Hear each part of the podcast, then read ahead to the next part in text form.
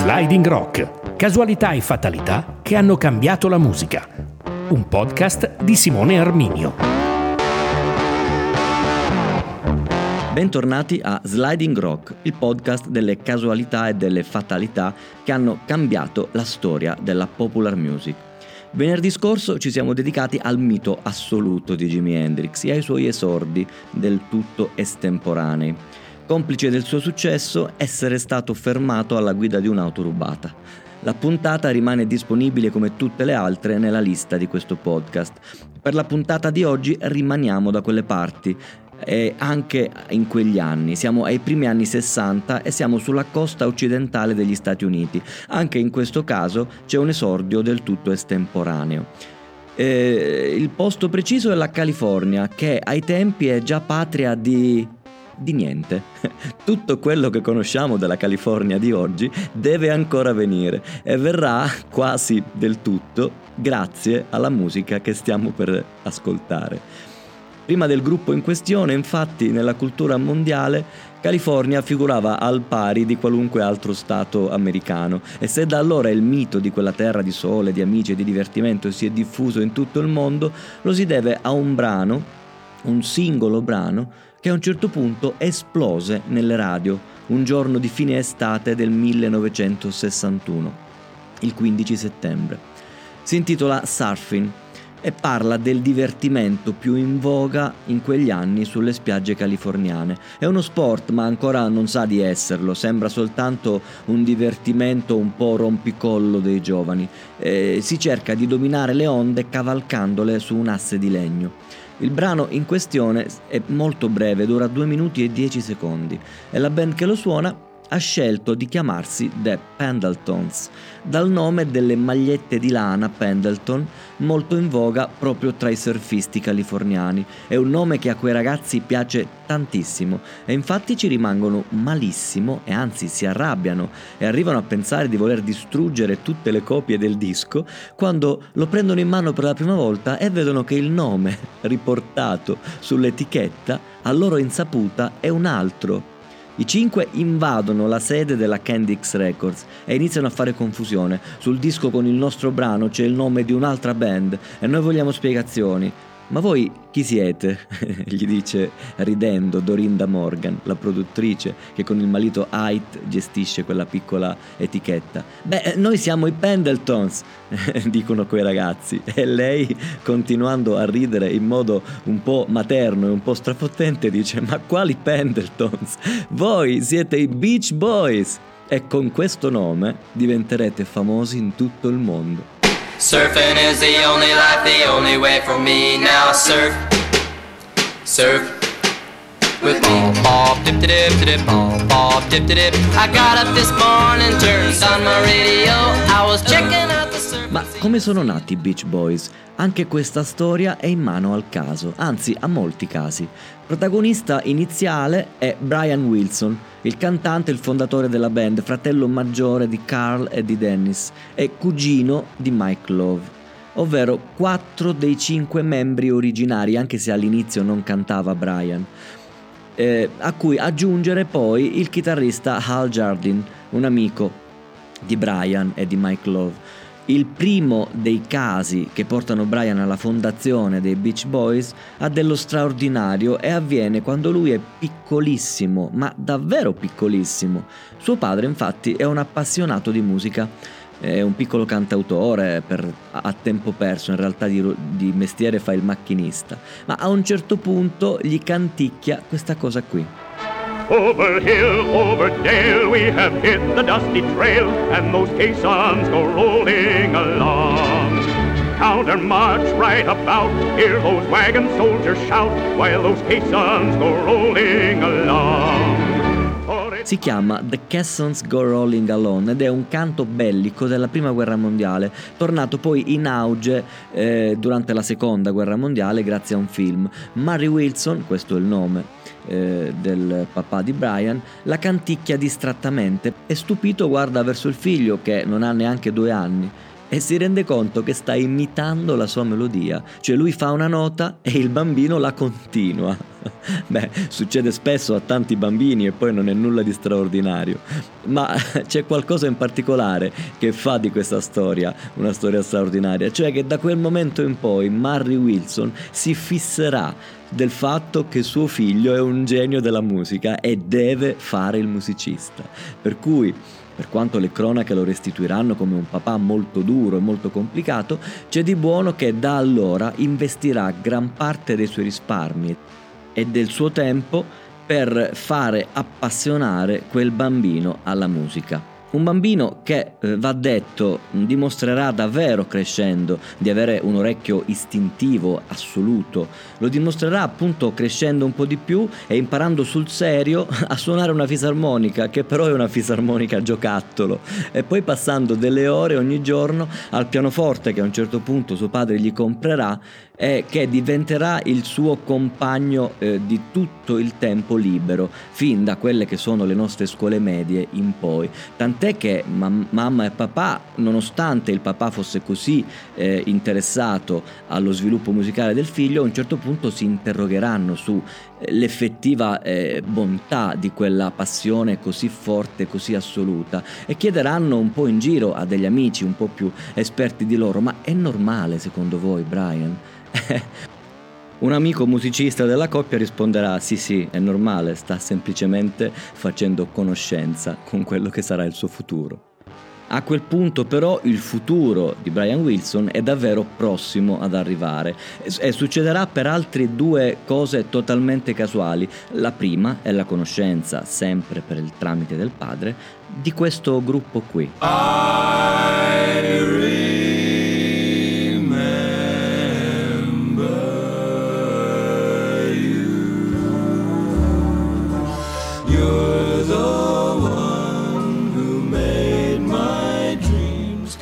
Si chiamano i The Four Freshmen, sono tuttora in attività, pensate. È un gruppo jazz degli anni 40, tecnicamente una vocal band perché ha costruito tutto il suo stile eh, con la modulazione a cappella delle loro voci. Per intenderci, quello che in Italia poi hanno riproposto in tempi molto molto più recenti, negli anni 90, i Neri per caso.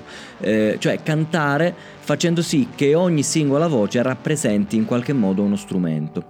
Brian Wilson racconta di avere vissuto l'ascolto di un primo brano dei The Four Freshmen come una folgorazione e di aver pensato che eh, se eh, di strumenti musicali e gente attorno a lui in grado di suonare con lui eh, che suona il pianoforte non ce n'erano, a quel punto l'unica possibilità che aveva per sperimentare quello che voleva, cioè inventare canzoni, fosse convincere gli altri a usare la voce come lui stesso indicava. E così inizia un'attività in realtà quasi metodica, a un punto che rasenta la follia. Cioè Brian Wilson comincia a passare le sue giornate non più soltanto a suonare il pianoforte, ma ad ascoltare i brani dei The Four Freshmen, poi rimandare in continuazione indietro il disco e in qualche modo vivisezionare ogni singolo pezzetto per riprodurre ogni linea melodica col pianoforte e poi costringere un parente a realizzarla con la voce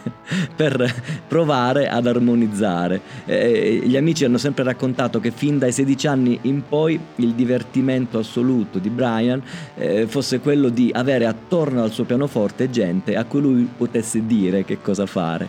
Ecco, a quel punto c'è il secondo incontro col destino e c'entra ancora una volta il papà, perché vedendo il figlio provare questo tentativo di rifare per mille volte la stessa cosa e riascoltare per mille volte lo stesso punto del disco, finendo inevitabilmente per rigarlo, a quel punto per il suo sedicesimo compleanno decide di regalargli un eh, registratore a due tracce. A due tracce vuol dire che se in una puoi mandare in play quello che hai registrato, con l'altra puoi riregistrare sopra quello che ascolti dalla prima traccia e quello che inventi sul momento. Quindi potendo potenzialmente aggiungere all'infinito delle tracce, benché la qualità non sarà quella delle possibilità digitali di oggi, però in quel momento inizia l'ultima e definitiva attività di Brian Wilson, il creare delle canzoni sovrapponendo le voci sue, del fratello minore Carl, di quello ancora più piccolo Dennis, ma anche di sua madre, di suo padre, di suo cugino Mike Love e di tutti quelli che passavano da casa sua. Ecco, con questa armonizzazione totale iniziano a prendere forma le prime canzoni, per cui se si deve pensare ad una, anzi alla sliding door definitiva della storia dei Beach Boys, quindi della nascita del genere surf e quindi del rock che poi noi conosciamo perché tutto nasce da lì, a partire dai Beatles, bisogna ritornare a un momento ben specifico e concentrarsi su quel 20 giugno 1958. È pomeriggio, Brian compie 16 anni e alla fine del lavoro Murray torna a casa con una scatolina che contiene il registratore di cui stavamo parlando, un Wallensack a due tracce. In quel preciso momento, in nuce, sulle ali di un coro di sovrapposizione di voci registrate una sull'altra, nasce la musica del futuro. Una striscia unica, californiana, che a partire dai Beach Boys tiene insieme tutto usando i cori, i coretti come costante, dai Beach Boys fino ai più recenti Red Hot Chili Peppers.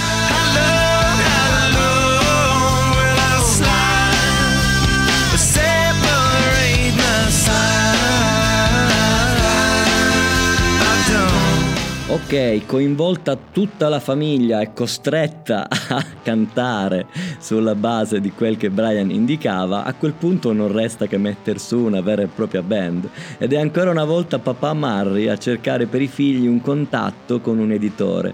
Lo troverà eh, riuscendo a fissare un'audizione con Ait Morgan e con sua moglie. È il settembre del 1961. Basterà un giorno per registrare quella che sarà il primo grande successo dei Beach Boys, Surfing, che abbiamo sentito in apertura. Ma non sarebbe successo tutto ciò se un attimo prima di uscire di casa la mamma non avesse insistito per obbligare i due figli maggiori, Brian e Carl, a portare con loro anche il piccolo Dennis, di soli 17 anni. Ma portarlo perché? Intanto perché era un po' scapestrato e l'interesse della madre era quello di instradarlo verso una passione sana come quella che stavano eh, sviluppando i due figli maggiori. E poi perché in realtà, in quanto vero viveur delle serate e delle giornate californiane, era proprio Dennis l'unico che non suonasse uno strumento, ma sapesse dominare alla perfezione le onde con una tavola da surf. Era l'unico vero californiano della banda.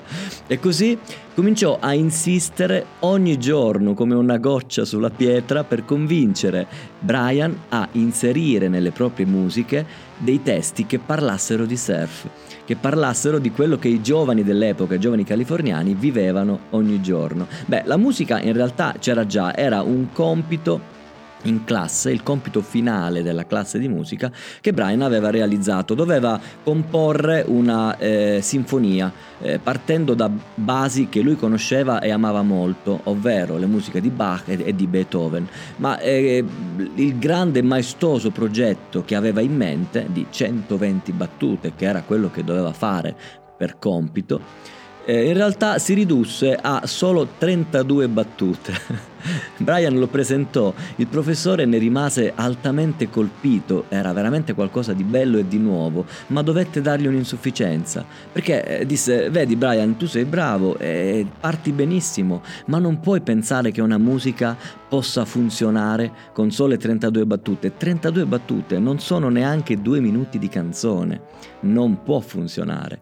Ebbene, quella era la struttura di Surfing, il primo grande successo dei Beach Boys. Mancava il testo ed eccolo, una, una storia che parlasse di surf, che in qualche modo Dennis eh, dettò parola per parola a suo fratello, così come fece un'altra volta quando gli disse bene, hai parlato di surf, ma in realtà al surf, al sole, alle onde manca un altro grande elemento, un'altra grande passione per i californiani? Beh, eh, sì, sono le belle donne. Siamo negli anni 60 d'altronde. Gli sport sono appannaggio maschile.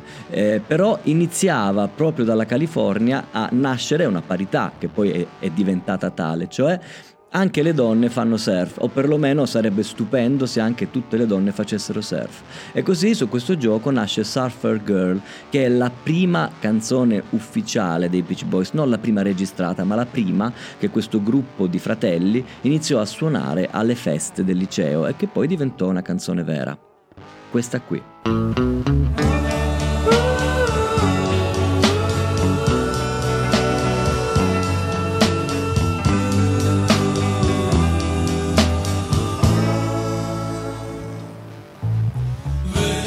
Quel punto, registrati i primi brani, tutto era pronto a diventare storia. Quando avvenne, riportano le cronache, i fratelli Wilson però non erano pronti. Beh, allora era un giorno di fine estate, pioveva a dirotto, loro erano in macchina, faceva caldo, non si vedeva niente e litigavano con i loro amici per capire che strada bisognasse prendere. A un certo punto il piccolo Dennis zittì tutti urlando e alzò a palla il volume dell'autoradio perché dalle casse cominciò a venire fuori proprio Surfing che avevano registrato eh, quasi mh, mm, senza che nessuno se ne accorgesse e che era poi stato stampato in pochissimi 72 giri. Ecco, uno di questi era arrivato ad una radio californiana, poi ad un'altra, poi ad un'altra, poi ad un'altra ed era diventato in pochissimo tempo l'inno della California, pronto a diffondersi in tutti gli Stati Uniti e poi in tutto il mondo. Bene, in quel preciso momento il volto di Brian divenne una maschera di stupore che i suoi amici raccontano tuttora e fu in quel momento che tra la pioggia e il vento e il litigio poté finalmente dire che il viaggio dei Beach Boys era incominciato. Let's go surfing now, everybody's learning how. Come on a safari with me. Come on a safari with me. Early in the morning we'll be starting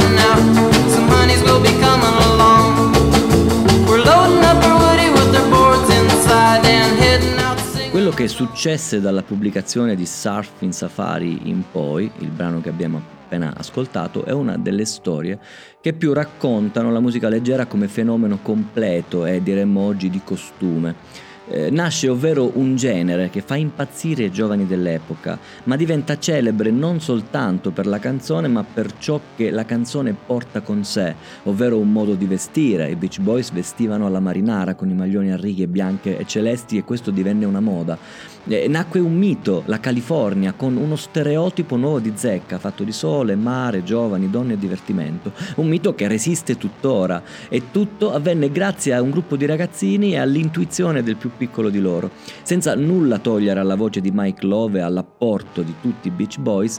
E su questi due, infatti, su Brian e Dennis Wilson, che ci sentiamo di associare tutto il valore di uno stile e di alcune canzoni che hanno fatto la storia della musica creando un prima e un dopo.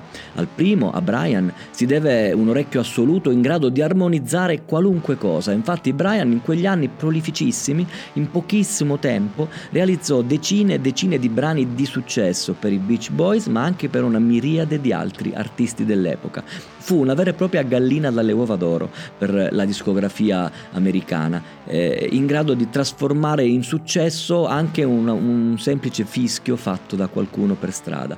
Eh, però ci voleva un uomo del destino venuto a prenderlo per mano e a portare quel suo alto genio musicale in qualcosa di più terra-terra, a livello del mare, delle onde, per metterlo in contatto con le grandi masse di giovani e con lo spirito popolare del tempo. Ed era suo fratello Dennis, un uomo dagli eccessi facili. Dennis non ebbe vita lunga, morì a soli 39 anni per una tragica fatalità, l'ultima che vi raccontiamo, che suona quasi come una macabra predestinazione, perché lui è in barca per fare surf, ma è del tutto preda dei mostri di alcol e di droghe, per cui a un certo punto si convince di poter recuperare dall'acqua degli oggetti appena lanciati per rabbia. Si tuffa ma non è in grado, non è nelle condizioni di nuotare e perciò non riemerge più quegli oggetti rimarranno sul fondo del mare, anche perché in realtà erano stati lanciati ben tre anni prima Tragico destino il suo e tragica fatalità, è morto per un sogno,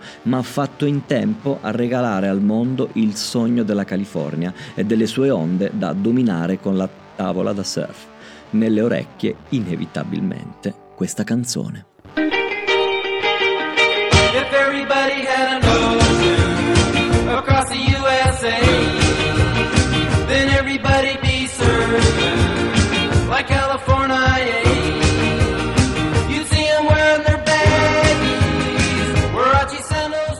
Questo era Sliding Rock, il podcast delle casualità e delle fatalità che hanno cambiato la storia della popular music. Dall'altro lato del microfono c'è Marco Sant'Angelo. L'appuntamento per un'altra storia è a venerdì prossimo. Ciao!